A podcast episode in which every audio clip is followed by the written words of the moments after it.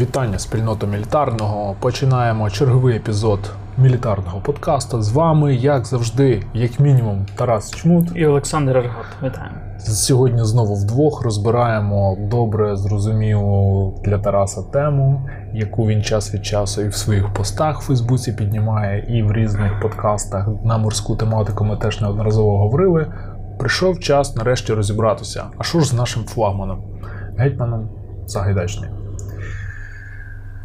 Тарас, е, ти нічого не сказав, щось мовчиш, приунив. Давай, можливо, трошки розкажеш про історію тоді.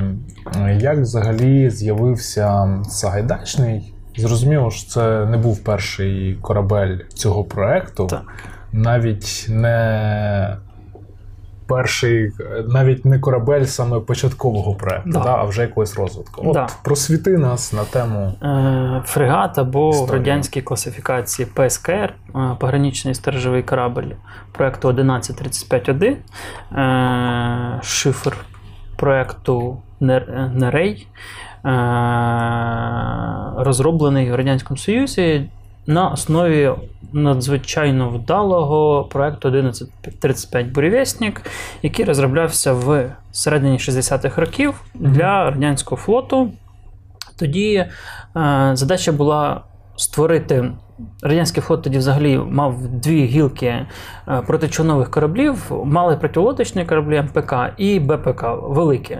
Угу. Була ідея створити середній корабель з гарною водотон... Е, з гарними морехідними властивостями, потужним протичовновим озброєнням для можливості самостійного або колективного е, пошуку і знищення підводних човнів, як в закритих морських акваторіях, так і в Світовому океані. При цьому корабель передбачався відносно простий, відносно надійний а, і такий робочий. Можна профанське питання одразу да. кілька. Чому а, ми його називаємо фрегат, при тому, що в радянській класифікації він був сторожовим кораблем? Чи це просто різні традиції, чи ми трошки переоцінюємо одразу цей проект, називаючи його фрегатом? Сторожовим він став в 70-х роках. Спочатку він класифікувався як БПК, Большой противолодочний корабль, разом з 61-м проєктом, е, який теж спочатку класифікувався як БПК. Тому е, спочатку БПК, потім сторожовий корабель, і Україна його класифікувала як фрегат. Чому? Тому що це фактично по по західній класифікації фрегат. Угу. По габаритах, по водотонажності і по тих завданнях, які він може виконувати. Історично склалося, знову ж всі ці класифікації вони доволі умовні. Але історично склалося, що фрегати вони заточені більш на протичовнову оборону, есмінці на протиповітряну оборону. Зараз, зрозуміло, це все розмите за рахунок технологічного прогресу. Подекуди зараз там корвети можуть бути розмірами з колишні фрегати, а мати потенціал там колишніх мало не крейсерів. Угу. Тому от тому, тому Ще одне таке профанське питання для загального розуміння, чому. Морські підрозділи КДБ СРСР були такими потужними, що їхній корабель, скажімо, він зараз цілий флагман військово-морських сил України. Тобто, чому це не було в складі військово-морського флоту а в прикордонних військах? Е, Якщо кораблі 1135 проекту 1135М йшли в флот, то 1135-1 розроблявся спеціально для е, Тихоокеанського флоту для роботи в таких складних погодних умовах. Е, тої кліматичної зони для охорони патрулювання 200-мильної 200-мильної зони, багато зон в одному реченні. І вони адаптовані під ці завдання.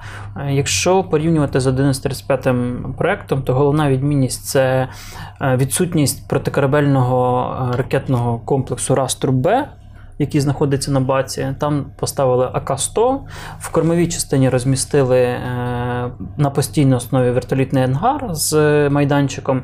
По боках від ангару розмістили дві 30-мм гармати АК-630, АК-630М, точніше, з системи керування МР-123 Вимпел. Е, фактично. Отримали проект 1135.1, вважався на там період розвалу Радянського Союзу таким доволі збалансованим, оскільки він поєднував гарну артилерію середнього калібру, мав зенітний ракетний комплекс, мав хороше протичовнове озброєння, мав вертоліт, що додавало йому багато функціональності, торпедне озброєння, малокаліберну зенітну артилерію, нормальну РЛС е, виявлення надводних цілей. Е, Тобто був доволі збалансованим фрегатом. Ключовим його недоліком була відсутність протикорабельної зброї. От чи були кораблі якісь цього проекту або о, якихось похідних, власне, з протикорабельними ракетами? Е, так. Власне, 1135 е, був модернізований під час першого етапу до 1135М. На ньому встановили власне раструб, на ньому встановили. Е, Замість АК-725 в кормовій частині встановили дві АК-100, оновили там радіоелектроніку, оновили навігацію, оновили гідроакустику в якійсь мірі. Це була така друга еволюція. Третя еволюція це спроба в кінці. Кінці 80-х років поставити туди протикорабельний комплекс е, Уран з ракетами Х-35 замість реактивно-бомбових установок перед надбудовою. Росіян такі є Е, кораблі. Два таких корабля було. Е, Вони були. Ну, але там знову ж головний ракетний комплекс Х-35 був доведений тільки на початку 2000-х років. Мгм. Тому е, 1135-2 е, ішов якби з ними, але без ракет, бо самих ракет не було. Тобто, як ідея, як концептуальне рішення, воно можливе, але масовості воно не набуло, і обидва ці кораблі були давно утилізовані. На сьогодні в складі флоту Росії є. Чи лишилося два корабля проекту 1135. Вони на Чорному морі. Це ладний, чистий 35 і петлівий 1135М.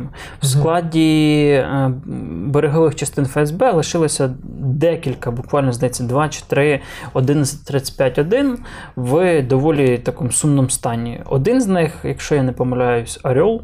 Е, Навіть минулого року піднімалось питання про те, що росіяни його відновлять і переведуть на Чорноморський флот. Мгм.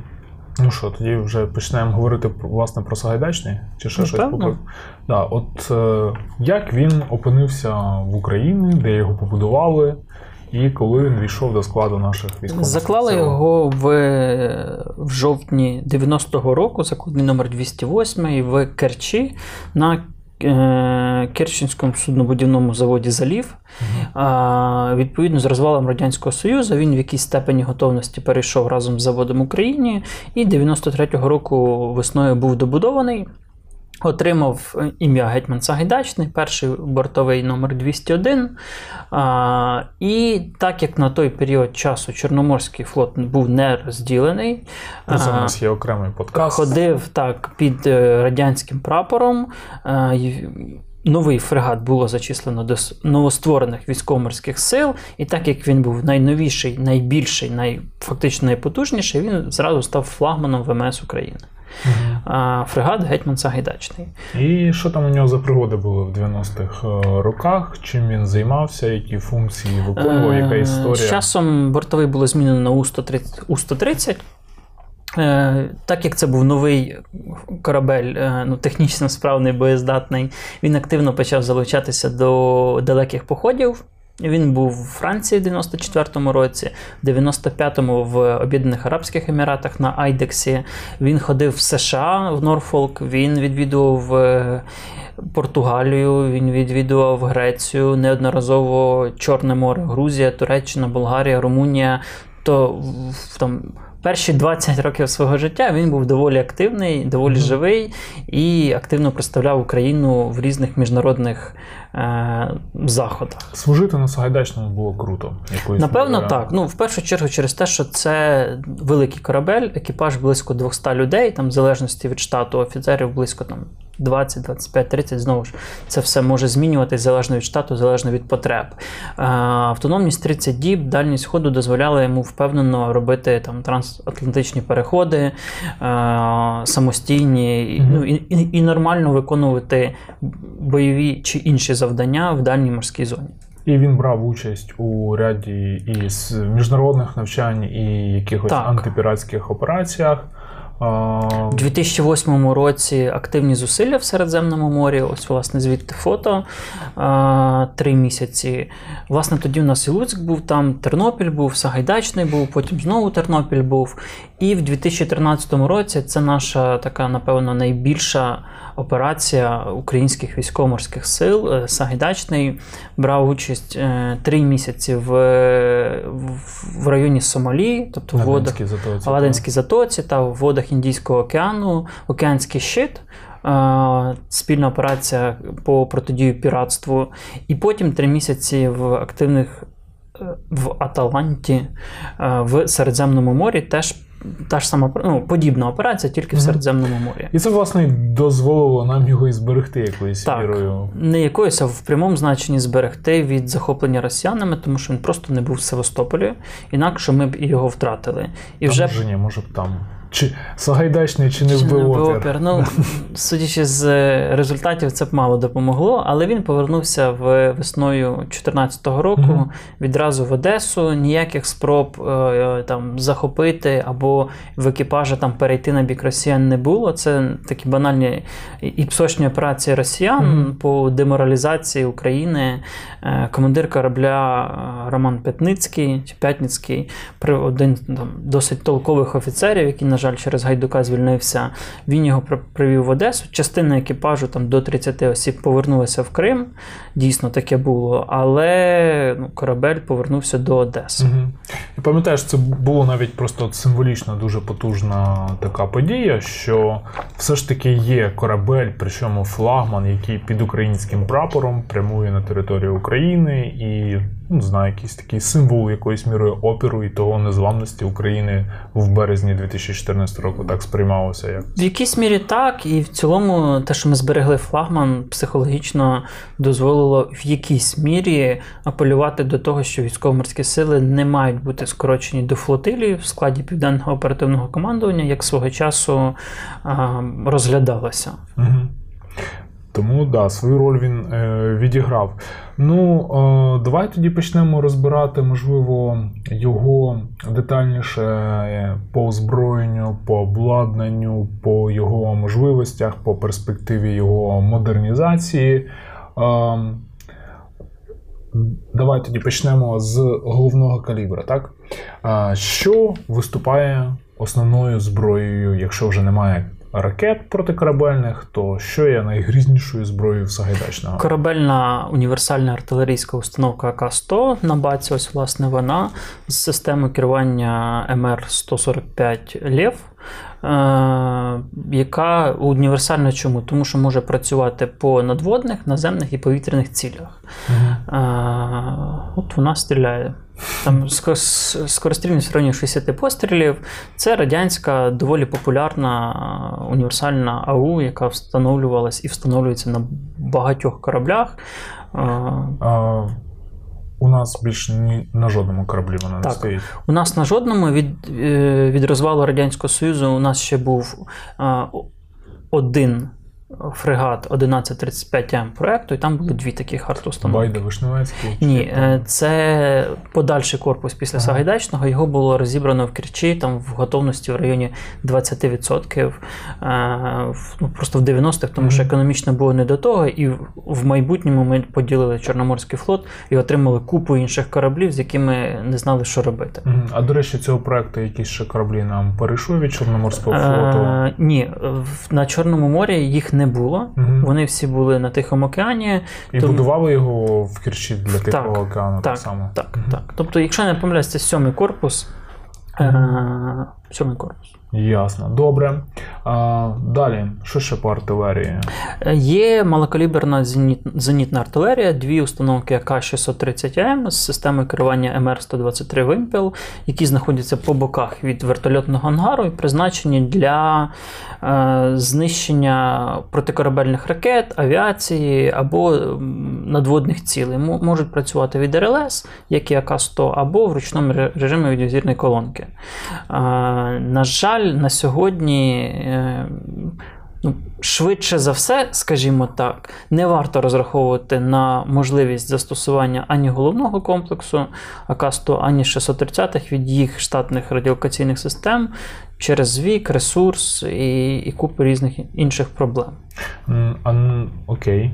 Ну і інше озброєння, да, таке Е, менших калібрів є да, на Сагайдачному. В кінці 2000-х років е, було встановлено там така модернізація, два НСВ е, біля АК-100 спереду, ну, на, на баці корабля, фактично, е, два кулемета. От, е, це не, не нетипове рішення, воно, здається, тільки у нас було реалізовано для прикриття доглядових команд і можливості боротьби е, там, протидиверсійної оборони корабля на рейді або під час заходу в порти від маломірних цілей.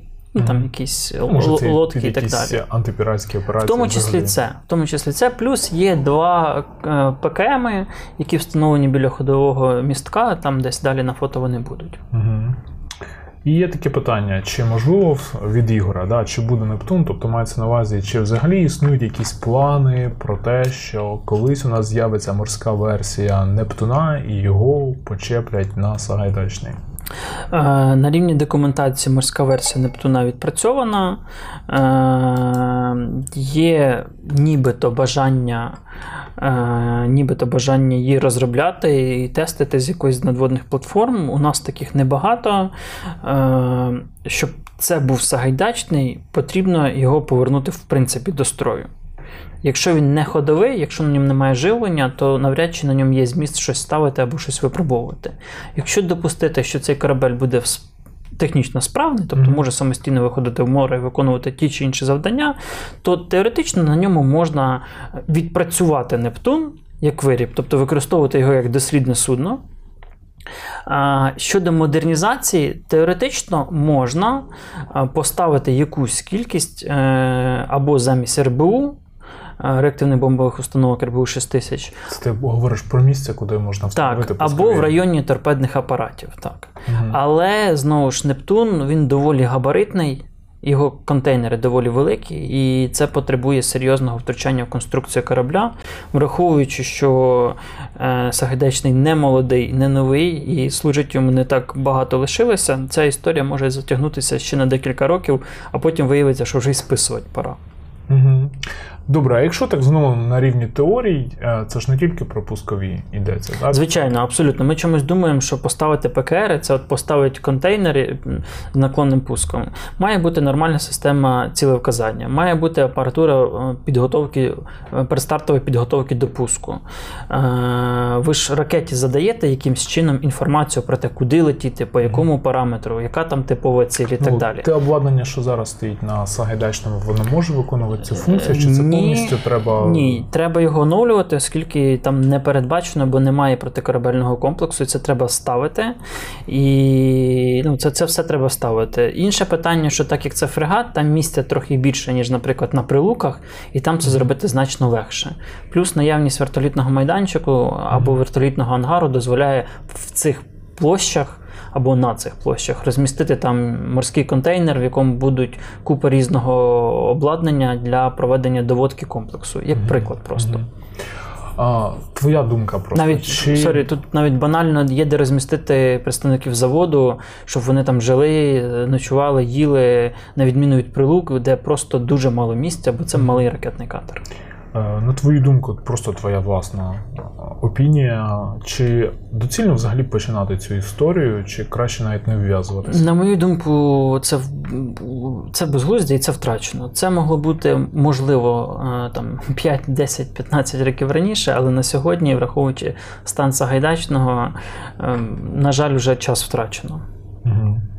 Добре, давай про зенітне тоді озброєння. Що виконує цю функцію на Сагайдачному? Зенітний ракетний комплекс е, ОСА МА-2 в складі пускової балочної установки ЗІВ-122, яка піднімається, під, вона підпалубна з ракетами 9М33М5, корабельними ракетами. Це корабельна версія оси. От в чому, власне, відмінність від сухопутної, скажімо так? Е, ну, того, що в ППО По-перше, сухопутній осі ракети знаходяться в транспортно-пускових контейнерах. Тут ракети знаходяться в такому стані, як ми їх Мгм, бачимо, мгм. в відповідному барабані. Боєкомплект 20 ракет, до речі. Е, Відповідно, там вони.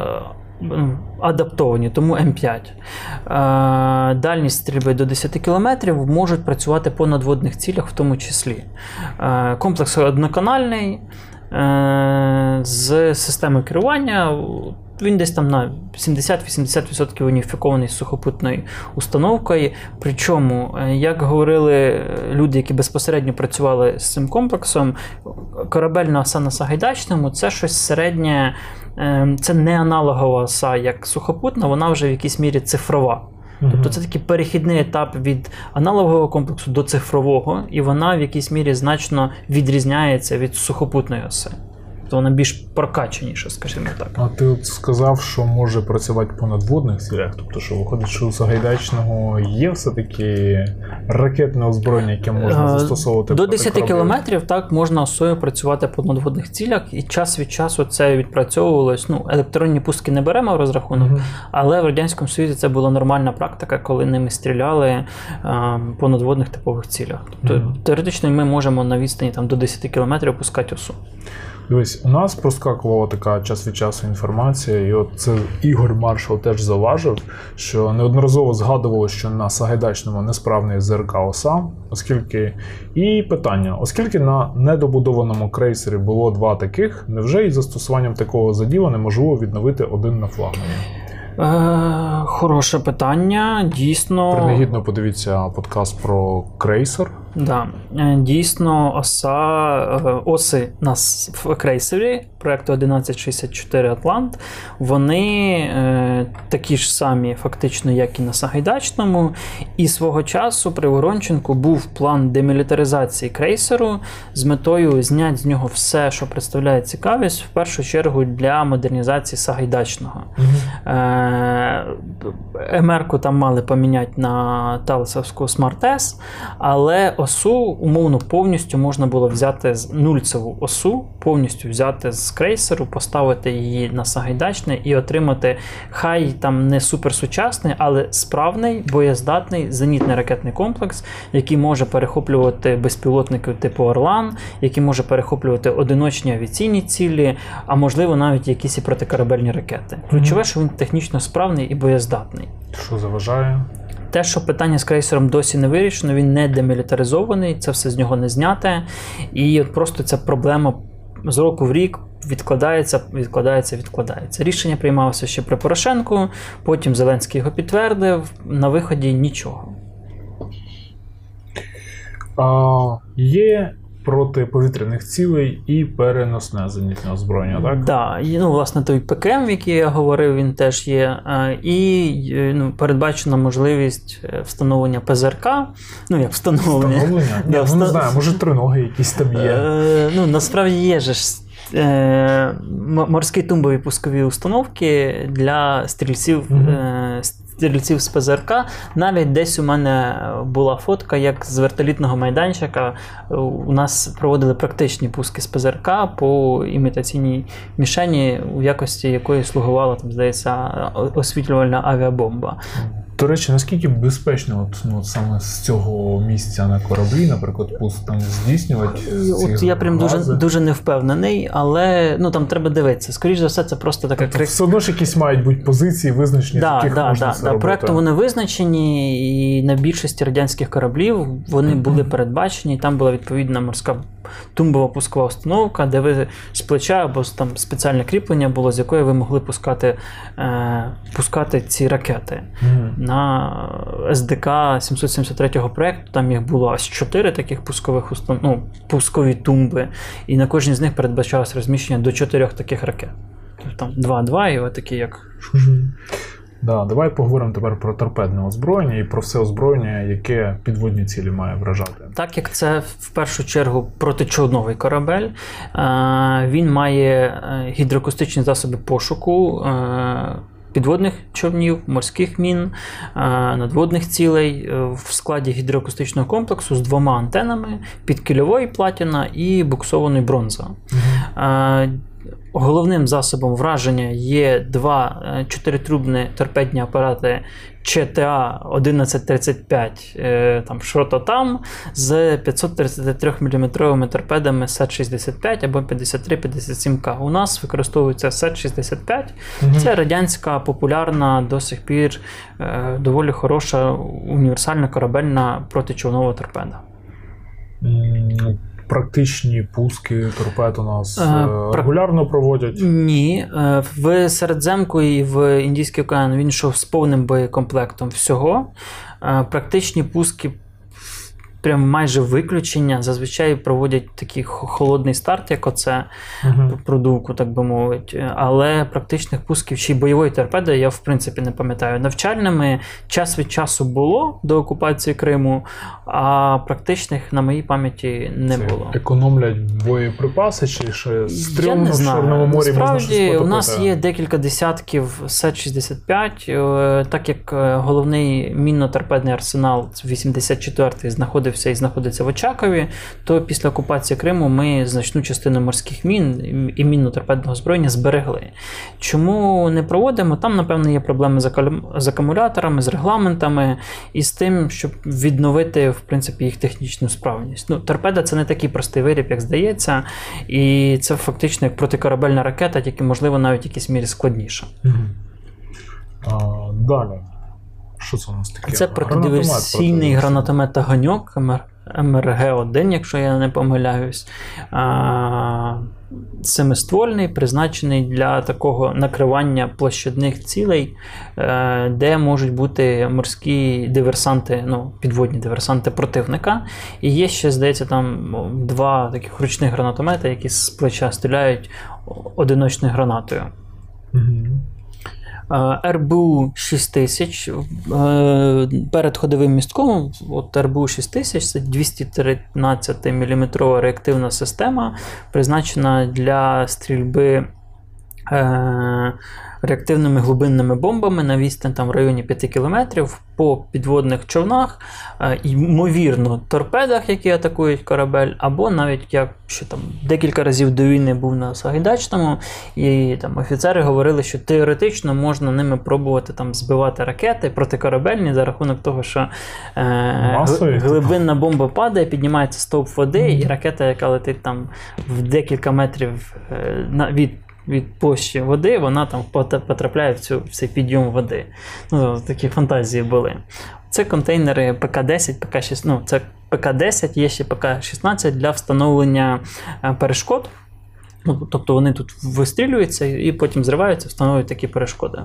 Мгм. Дипольні відбивачі або активні перешкоди. І міни він може так встановлювати. В Як і на більшості передбачено. радянських кораблів, так є мінні дорожки, є можливість е, прийому морських мін і їх встановлення, звичайно. Ну, це навчання фотка 6-го року, 2006 року, коли це відпрацьовувалося.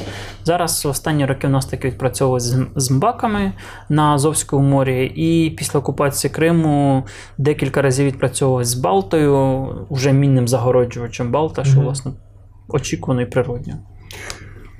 Питання від Ліроя: чи доцільно змінювати озброєння на західне? Чи у нас достатньо зіпів для утримання вже існуючого в більш-менш, робочому стані? Ну, по ті всі номенклатурі, що ми пройшлися. Е, недосильно, оскільки це серйозне втручання у конструкцію корабля, це потребує значних коштів і часу.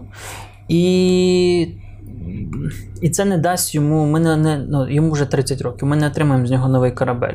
Заміна е, там, головного артилерійського комплексу на Маркс 54 американський це колосальні гроші. Е, заміна ЗРК це теж. Колосальні втручання в конструкцію, і це може перетворитися на довгобуд. Е, можна замінювати щось, ну там точково додати, або покращувати характеристики наявного озброєння за рахунок е, нових систем українських, про які ми можливо далі поговоримо. І я б швидше говорив про те, що для нас важливіше відновити працездатність того, що є, Мгм. аніж попробувати його замінити. Що з працездатністю того, що є? Е, ну, Якщо- м'яко кажучи, більшість всього не працює або потребує того чи іншого відновлення. по озброєнню? Так. Окей, круто. Добре. І е, Сагайдачний він є ще й носієм вертольота. Так, єдиний який наш корабель, приймати. який може приймати палубний вертоліт К-27 або пошуково-рятувальний, який в більшості це 29-й жовтий борт, який ну, в більшості операціях брав участь з ним, або а, протичовновий, це або 20-й жовтий, або 22-й жовтий. А, от це, власне, ми бачимо протичовновий вертоліт. Е, Це наявність постійного базування палубного вертольоту суттєво розширяє можливості по виявленню і знищенню підводних цілей е, за рахунок того, що К-27 е, ПЛК має свій пошуковий комплекс осьміног, має свою гідроакустичну станцію і може нести або торпеди, або, або торпеду, або глибинні бомби. До речі, торпеда. Так, один з можливих варіантів. І також е, там далі, можливо, є е, кадр з новими гідроакустичними буями комплексу Ятрань, е, розроблені в Україні, в Києві, в, гідроприборі, які прийняті на озброєння України. І це перший за 30 років, ну там тоді було менше, ніж 30, подібний виріб, який прийняли ми на озброєння для пошуку підводних цілей. До речі, подібні працює? гідроакустичні бої ми продавали в Індію на Іл-38 ще в довоєнні часи. Вертоліт несе касету, розкидає їх, вони активні. Угу. Е, тобто там така мікрогідроакустична станція. Тобто це одноразова штука? Так, він потім затоплюється. Е, Він проводить пошук, передає координати на вертоліт або на корабель. Відповідно, на кораблі є система прийому ціло- е, інформації від гідроакустичних боїв, і далі приймається рішення про враження. Якщо це радіус дії е, штатного озброєння корабля, можна кораблем. Якщо вертольота, то вертольотом. Втім, це доволі складна історія. Зазвичай. Е, Зазвичай в пошук і знищення підводного човна це доволі складна операція, яка потребує залучення значної кількості плавскладу. До прикладу, е, в Радянському Союзі кораблі проекту 1135 штатними гідроакустичними засобами не могли виявляти підводні човни в ніяких Мгм. режимах на максимальну відстань роботи їхнього протичовнового озброєння. Там це 90 км, якщо ми говоримо про Растур Б. Е, Дальність роботи така. Ну, фактична е, гідроакустики по підводних човнах ну, в районі 10 кілометрів, Мгм. можливо, там 15. В ідеальних умовах, там по бумажних ТТХ, десь там може писатися до 30 в режимі е, ехопеленгування, а, там ще чогось, але це ну, фактично неможливо. Зазвичай дальність доволі невелика, там 3, 5, 7 кілометрів. Це залежить від температури води, від періоду року, від е, там, щільності і типу моря, в якому ви працюєте. Там це окрема наука. Тому це доволі складна задача. І в радянському флоті 1135 мали працювати групами, е, коли один проводить, виконує функцію пошуку, а інший виконує функцію враження. Тобто один корабель в- е, шукає, підтримує контакт і наводить там інший. Це як один з прикладів. Тому, коли ми там говоримо, що Сагайдачний може там ефективно знищувати підводні човни, це в значній в значній мірі переоцінено, тому що в нього всього один вертоліт і доволі примітивні гідроакустичні Мгм. засоби пошуку другого покоління. Але це при тому, що ти свого часу казав, що загалом наші ВМСУ вони якось так розбалансовано зорієнтовані на знищення саме підводних цілей. Е, Це було до окупації Криму, так, тому що у нас був Сагайдачний, у нас був Луцьк, Тернопіль, які були е, ну, основою військово-морських сил і не несли всі протикорабельної зброї, а були заточені на ПЧО. Плюс у нас були морські тральщики, у нас було три ракетних катера. Мгм. Тобто, фактично, якихось сил в морі е, для нанесення ударів по надводних цілях не було. Виключно в прибережних зонах силами трьох ракетних катерів і двох берегових ракетних дивізіонів 25-го, 85-го з термітами і з об'єкту 100 прогресами. Якщо його будуть модернізувати. Чи є сенс замінити палубний вертольот? Питає Іван Погрєвий. Е, Сучасний вертоліт палубний буде коштувати в районі там 40-60 мільйонів доларів. Потребуватиме, е, можливо, якогось, е, якихось змін в конструкцію вертолітного ангару. І, в принципі, я не думаю, що є зміст вкладатися такими коштами в один корабель. Е, Теоретично, якщо ми розглядаємо, що в майбутньому два корвети типу Ада замінять Сагайдачний, то під ці корвети варто розглядати в майбутньому закупівлю но- нового уніфікованого універсального вертольоту, який Мі-2 замінить. Морський. Мі 2 ДКР, слава Богу, ми закрили, е, який замінить К-27, і ПЛ-ку, і ПС-ку, і, можливо, там Мі 14. Тобто єдиний уніфікований вертоліт. На мою думку, там Sea-Hawk, наприклад, Мгм. був би найоптимальніший для військово-морських сил, як і базовий. Береговий і корабельний. І вже під нього е, ну, він, власне, передбачений на корветах типу Ада. А, ще інші транспортні засоби несе. Це доглядовий катер, наприклад. Да, два Чи одразу човни. було закладено це в Е, ну, в конструкцію, рад- чи да, це вже наше допрацювання? Да, в радянському проєкті там були інші е, баркаси. А, Ми в 2008, здається, рік. 2008 рік, так. Е, Сагайдачний дещо модернізували перед походом в Середземку. На нього доставили два 5-метрові віларди, для цього поміняли кранбалки. Е, Хоча там теж було конструктивно певні недоліки, і- ми не зовсім ті кронбалки взяли, їх там потім ну, там складна система, е, яка не ок для спуску на воду. Але два хороші швидкісні катери дозволяли проводити догляд підозрілих, догляд і огляд підозрілих суден, е, доставляючи туди там, дві групи або морської піхоти, або ПДССу, які потім піднімалися на борт, там ловили піратів, проводили перевірку документів, ще щось і ще щось. Ну, зараз вони продовжують екс- експлуатуватися в такому трохи підубитому технічному стані, але да, вони є. Питання таке: наскільки відомо, на Сагайдачному стоїть система ПК-16, яка має захищати від ПКРів. Наскільки ця система сьогодні ефективна? Чи проводяться на кораблі навчання з цією системою Ігор Маршал питання?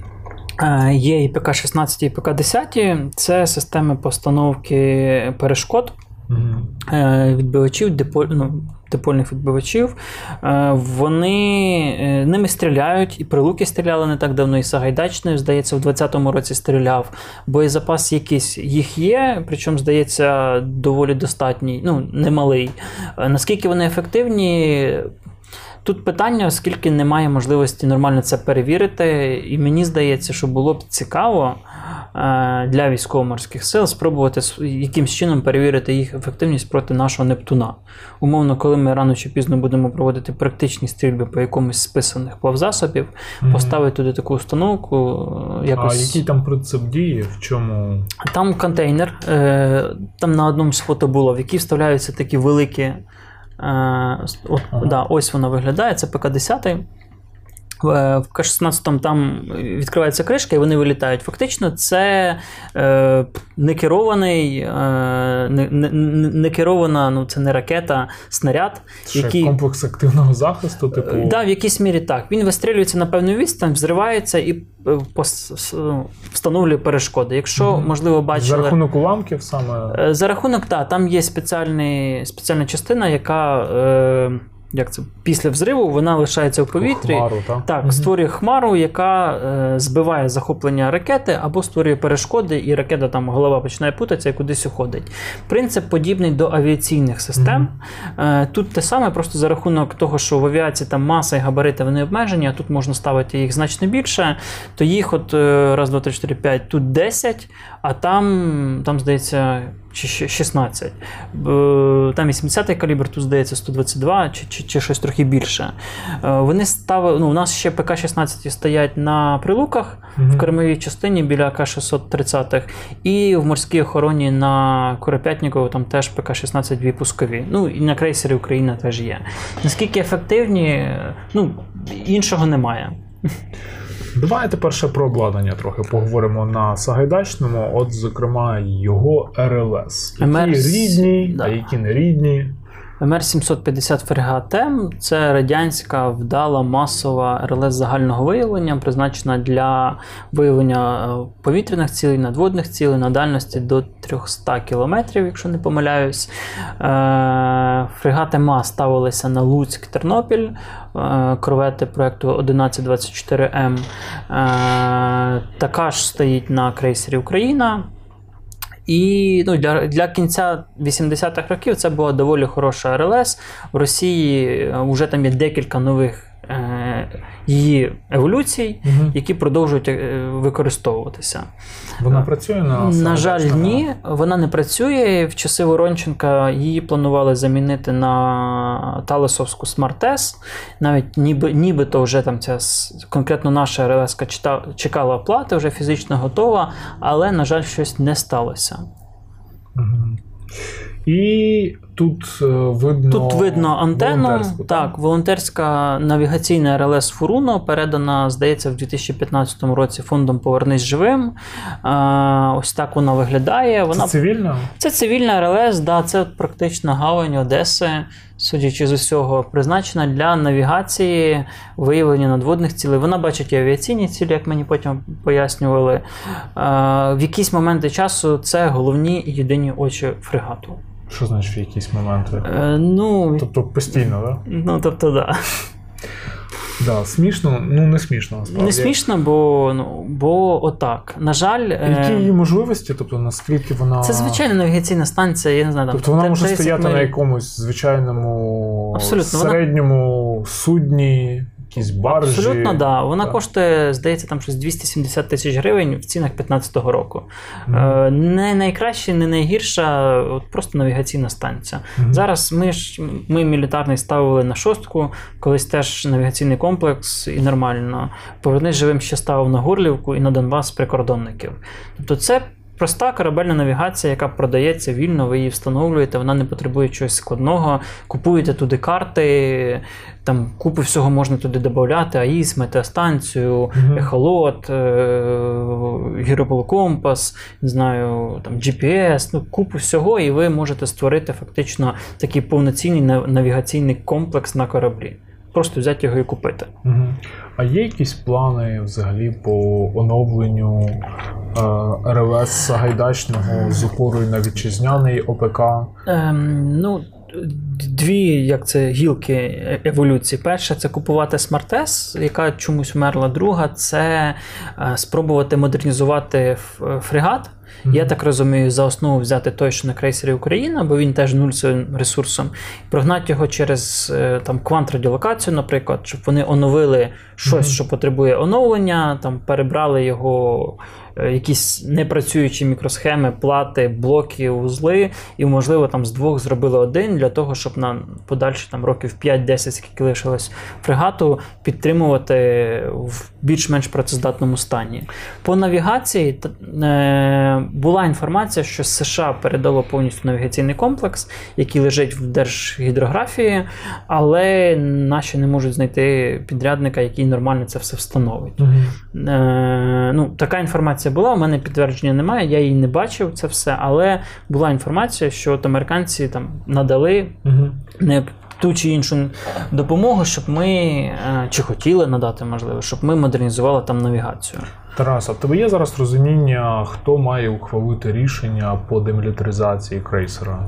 Тобто це на рівні вже кого має бути? Там ну, якогось міністерства? Кабміну, Просто Кабмін на якщо я не помиляюсь, Кабміну. Мгм. Він знаходиться Просто- на балансі е, з Миколаївського суднобудівного заводу, колишній 61 кому- комунара, який є державним, Мгм. входить в, в Укроборонпром. Відповідно, фактично Ну, тобто має хтось ініціювати це рішення, можливо, Укроборонпром, Або Міноборони, або знаю, Офіс президента, Або або, Мін- хтось стратегічних галузей промисловості. Так. Тобто, ну, загалом цікава штука. Якщо якось розібрати стимулю- стимулювати, та. Недобудований крейсер Україна можна було б нормально відновити фрегат Сагайдачний в 15, 16, 17, 18, 20, 21 і 22 році. Мгм. І цього хватило ще на там років 5-10 його нормальної експлуатації, якщо ще вкластися в відновлення інших систем, про які ми десь там далі поговоримо, я так думаю. Таке питання: чи планують замінити волонтерський радар? Якщо так, то як це підвищить його боєздатність? Пи- Питає Микола Зет. Трохи вже відповіли ну, на трохи це питання. Про боєздатність тут просто, як мінімум, він зможе виходити в море і щось бачить. Фактично, треба замінити, е, поставити туди дві нормальні сучасні навігаційні станції, поставити тут, ну, АІС там є, там поставити, можливо, якусь нормальну метеостанцію, GPS, якийсь нормальний, систему супутникової навігації, ЛАГ, гірополокомпас, ехолот. Е, що я ще забув? О, ну, якось це все завести в єдину систему, коли в штурмана там замінити оці всі паперові карти на якийсь нормальний ноутбук з нормальної системи картографування. Це все є комерційне, покупне, там транзасівське чи якесь інше. До речі, а є в нього якась єдина інформаційна от система, в Ну так. Е, Якщо я не помиляюсь, є, але вона не ну, тобто вона є, але вона не в тому на- не на тому рівні, як ми її можемо собі уявляти на сьогодні. Вона на рівні там 80-х років. В Радянському Союзі була така доволі відома лісоруб, на основі якої допилювали купу інших дотичних систем. Е, Тут лісорубу немає, але якщо я не помиляюсь, там якась формація є. Мгм. Ну, але це дуже так олдскульно, да? Да, да. І я не впевнений, що воно нормально функціонує, враховуючи відсутність спеціалістів. Це велика проблема, Мгм. особливо по гідроакустиці. Відсутність практичного досвіду, відсутність можливості ремонтувати, обслуговувати через те, що це все штучні вироби, які є в одиничному екземплярі в Україні, здебільшого заводи-виробники або в Радянському Союзі, або деякі, в принципі, вже, вже вмерли. В Радянському Союзі, в сенсі в Росії. В сенсі Ну, да. ще колись, Да. які а потім вони могли виготовляти свою продукцію, опираючись там на 10 підрядників по всьому Союзу. Угу. Тобто це, ця кончена радянська кооперація. Е, і що взагалі із Сагайдачним сьогодні? От, е, що він може, і Е. де він знаходиться, і яка його подальша доля? Значить, після повернення з е, Аденської затоки і серед. От бачите, тут вже замінили кранбалки. Е, після повернення з Аденської затоки Середземки він був ну, з повним боєкомплектом, він був з нормальним командиром, з екіпажем, е, умовно боєздатний. Вже тоді, зі слів моряків, він потребував нормального ремонту, бо за 6 місяців дії в морі він трохи підушатався, що абсолютно нормально для будь-якого корабля. Україна його продовжила там пасивно використовувати. Чому пасивно? Бо вихід в море доволі дорогий. На ньому головна енергетична установка газотурбінна, дві маршові турбіни, дві форсажні турбіни, п'ять дизель-генераторів, з яких п'ятий, здається, розібраний в Очакові лежить, тобто не, не, працюючий. По чотирьом там теж є питання. Відповідно, просто вихід в море це дорого. Плюс там доволі великий екіпаж, доволі багато інших затрат і витрат. Е, 15, 16, 17 роки він так сяк виходив інколи в море, аля виконував якісь завдання. Е, інколи це навчання типу Пасекс. Один раз сходив в Туреччину з Балто і привіз звідти там трохи якоїсь допомоги. Е, в 17-му році піднялося питання про його відновлення і проведення модернізації. Е, Як це очікувано для багатьох і неочікувано для багатьох одночасно, головним виконавцем робіт стала кузня на Рибальському. Тоді, Мгм. здається, ще Лен Кузня з Києва. Е, Він пройшов доковий ремонт на Іллічовському е, заводі, де кузня винайняла площі під ремонт. Тобто чомусь не напряму в заводу. Ну, це якась дуже така кончена схема. Потім він вийшов в море, і там проводився ремонт відновлення головної енергетичної установки, вона поламалась. Потім процес модернізації зупинився. Потім була там складна і довга судова тяганина. За Потім це 17, 18, 19, за фактом кузня програла е, там суди на, здається, 48 мільйонів гривень. Штрафних санкцій. Е, Там було не модернізовано від слова нічого. З того часу єдине, що позитивне, це військово-морські сили самі, е, зв'язківці військово-морських сил. Вони встановили туди спільно з Радіосадком груп е, засоби зв'язку Харріс. Е, УКХ і КХ, які дозволяють е, підтримувати зв'язок там, з іншими, сучасний захищений зв'язок з іншими кораблями військово-морських сил.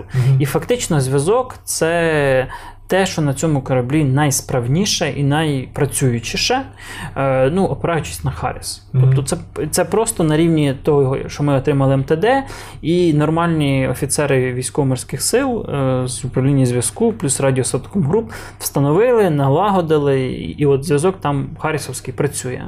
Минулого року. Е, Сагайдачний без живлення на буксирах було доставлено в Миколаїв е, на оновлен, скажімо так, е, відновлення модернізацію 2.0.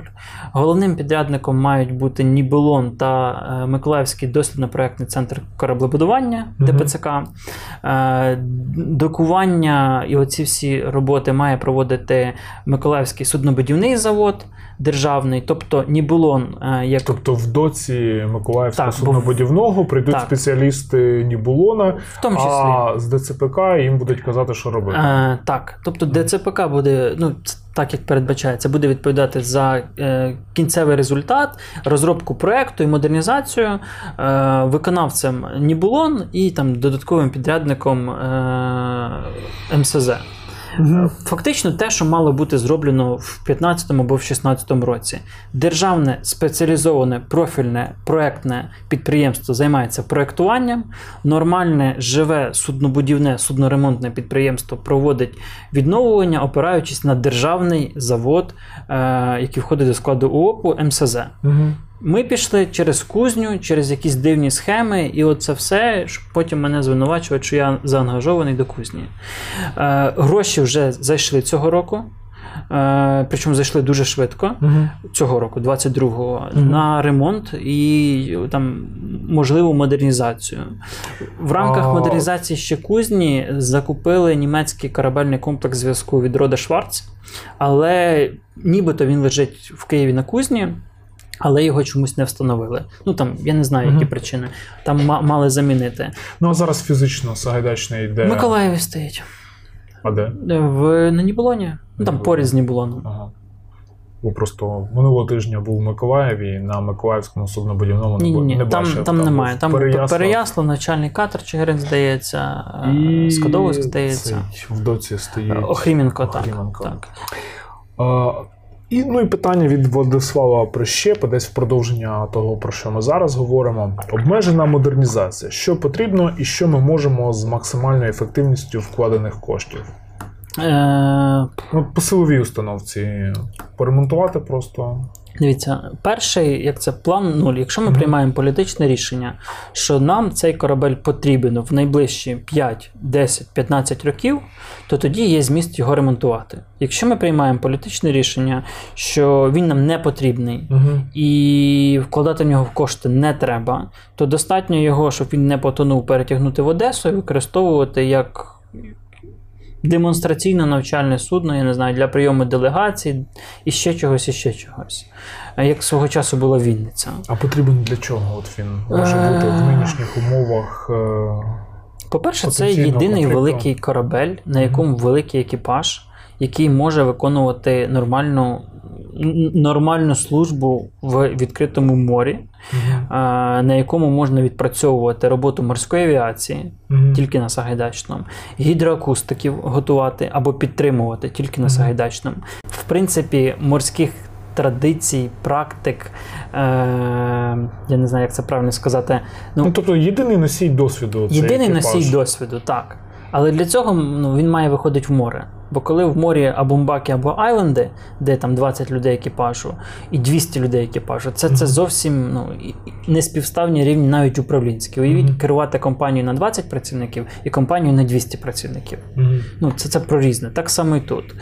Е, з точки зору війни, ну тут не варто його розглядати. Це не про війну. Це швидше розбереження кадрів людей, які можуть потім перейти на корвет або інші плавзасоби відповідних габаритів і там не розгубитися, що з ними робити і як цим всім управляти. Е, на мою думку, я б його підтримував ще років 10 Мгм. точно, до Добре. 2030-35. То що тоді по обмеженій модернізації? Які Е, напрямки, що варто робити? Якщо приймається політичне рішення, що ми його зберігаємо, перше, що потрібно зробити, це в принципі відновити його технічний стан. Ми не говорили, але більшість, е, більшість кабельтрас потребує заміни. Е, більшість е, там, пожежна система не працює. Система вентиляції і опалення там немає опалення зимою. Воно не працює. Е, камбус потрібно повністю міняти. Всі там гальюни, душеві, кубрики, каюти офіцерського складу це все потрібно кардинально перероблювати, бо воно все максимально занедбане, відновлювати герметичність е, палуб. Е, Перегородок, бо там є в буквальному значенні, ви можете по ньому йти і там чуть ли не провалиться. Воно прогнило, там дуже багато проблем з корпусом, як не дивно. Це треба робити. Головна енергетична установка, турбіни, Зоря-Машпроект може відновити або поставити нові. Нові занадто, ну, хоча для нашої країни. Відновити є кому. Дизель-генератори можна поставити катерпілери або якісь інші, кабель траси замінити теж є кому. Це дозволить йому бути ходовим з живленням. Це вже таки немалий шмат роботи. Замінити весь навігаційний комплекс повністю. Всю навігацію, метео, гірополкомпас, лах, ехолот, е, що там, супутникову систему АІС, нормальний зв'язок. Якщо є та Роди Шварц, поставити його, викинути повністю все радянське, внутрішньокорабельний зв'язок, з ним великі проблеми, на жаль. Е, Це дозволить підтримувати корабель, виходити на ньому безпечно в море, виконувати ті чи інші завдання. Е, Це перше, про що ми говоримо. Другий етап, якщо ми приймаємо рішення, що ми це робимо, ми можемо взяти з крейсера Україна те, що там є. А саме зенітний ракетний комплекс, частини до гідроакустики, е, можливо, головну РЛС, можливо, е, там АК-630, можливо, якісь ще дотичні загальнокорабельні системи, які з, е, з крейсеру переставить з апдейтом на Сагайдачний, щоб підтримати його технічну справність. Третій крок це, це модернізація за рахунок тих систем, які є в Україні. По-перше, це оптикоелектронні системи стрільбові під АК-630 і АК-100, спін або протазанка, е, або щось подібне. Е, Що, що у нас ставилося на Мбакі, що у нас ставилося на Кентаври, що у нас на Лагуні стоїть. Е, Це вже в якійсь мірі обкатані серійні рішення, які можна ставити, які підвищать ефективність радянського озброєння. Теоретично можна спробувати поставити е, українську РЛС Мінерал. Угу. Теоретично що від Нептун. так. Е, так, так, так, так. Теоретично можна було би спробувати там піти в якусь глибшу модернізацію по гідроакустиці, замінити е, на західні рішення. Там ну, воно нормально стане, все радянське викинуть, нове поставити. Е, питання, щоб що і чи ми досягнемо кінцевого результату цим. Ну, тут великі сумніви. Тобто, якщо ми використовуємо його чи позиціонуємо його як навчально-практичний корабель для підтримання навичок, досвіду, вмінь, практики, плюс виконання демонстраційних функцій, виконання е, представницьких функцій, якихось там міжнародних дипломатичних функцій, то цього більш ніж достатньо.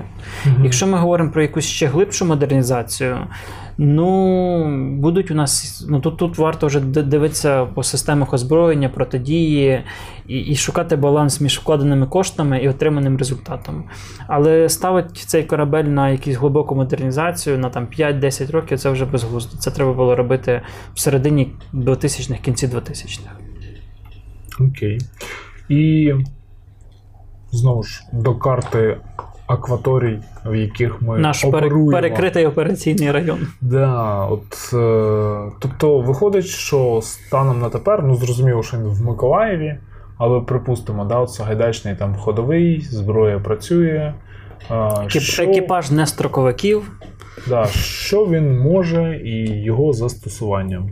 Він може вийти і 30 днів стояти біля Керченської протоки або на рейді Севастополю. Е, Він може нормально виконувати там довгі переходи по Чорному морю без заходу в порти. Він може готувати нормально моряків при необхідності, якщо ми технічно його нормально відновимо, от модернізуємо, то і в Середземне море. То він, тобто він може повторити от десь такі маневри, які свого часу там британський есмінець здійснював. Теоретично літом, да, так. Просто ходити, дратувати росіян. Так, виконувати представницькі функції. Наприклад, стати на рейді Севастополя, там, не знаю, в 20 милях і е, витягують на себе якісь їхні ресурси і Мгм. Заставляють їх нервничати. Добрий день, я виконую представницькі функції Да, України. десь, десь так, да, знаходжусь в своїх територіальних водах. Да.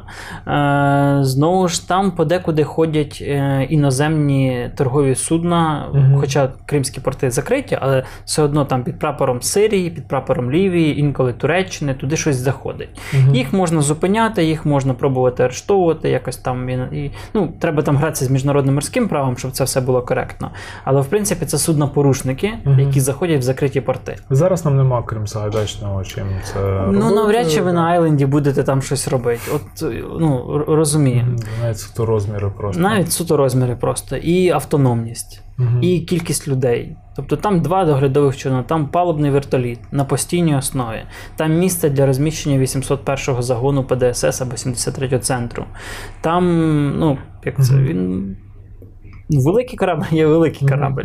Понятно, що він не призначений для бойових дій в цьому операційному районі, тому що з берега це плавуча мішень. Е, Оса не перехопить там цих чотири протикорабельні ракети, які по ньому можуть пустити, а цього достатньо для того, щоб його повністю вивести з гри. Тобто Е. тактика його застосування теж має бути така гібридна. Е, Так, як і конфлікт, така і тактика. Плюс можна пробувати гратися в протичовнову оборону, пробувати шукати російські підводні човни, натаскувати гідроакустиків, і ну, це ціле окреме мистецтво, і з ним у нас доволі сумно і складно. Наприклад, я свого часу питав в офіцерів, чому ми не відпрацьовуємо застосування буксованої гідроакустичної станції, на що отримав відповідь, що просто бояться, що ми її зараз розкрутимо антенну, вона десь. Порветься, загубиться і все. Хто буде нести відповідальність? Ніхто. А більш такої антени немає. Тому Мгм. хай тут все буде на місці. Мгм.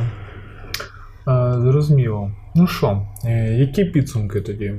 Між списати і встановити на нього якісь суперсучасні круті ракети, раціональним є якийсь середній шлях, так? Є е, середній шлях підтримання його в е, відновлення, підтримання в технічно справному стані на якомусь мінімально необхідному і достатньому рівні до приходу першого повноцінного турецького корвету класу Ада, десь там в 25-27 році, е, з передачею.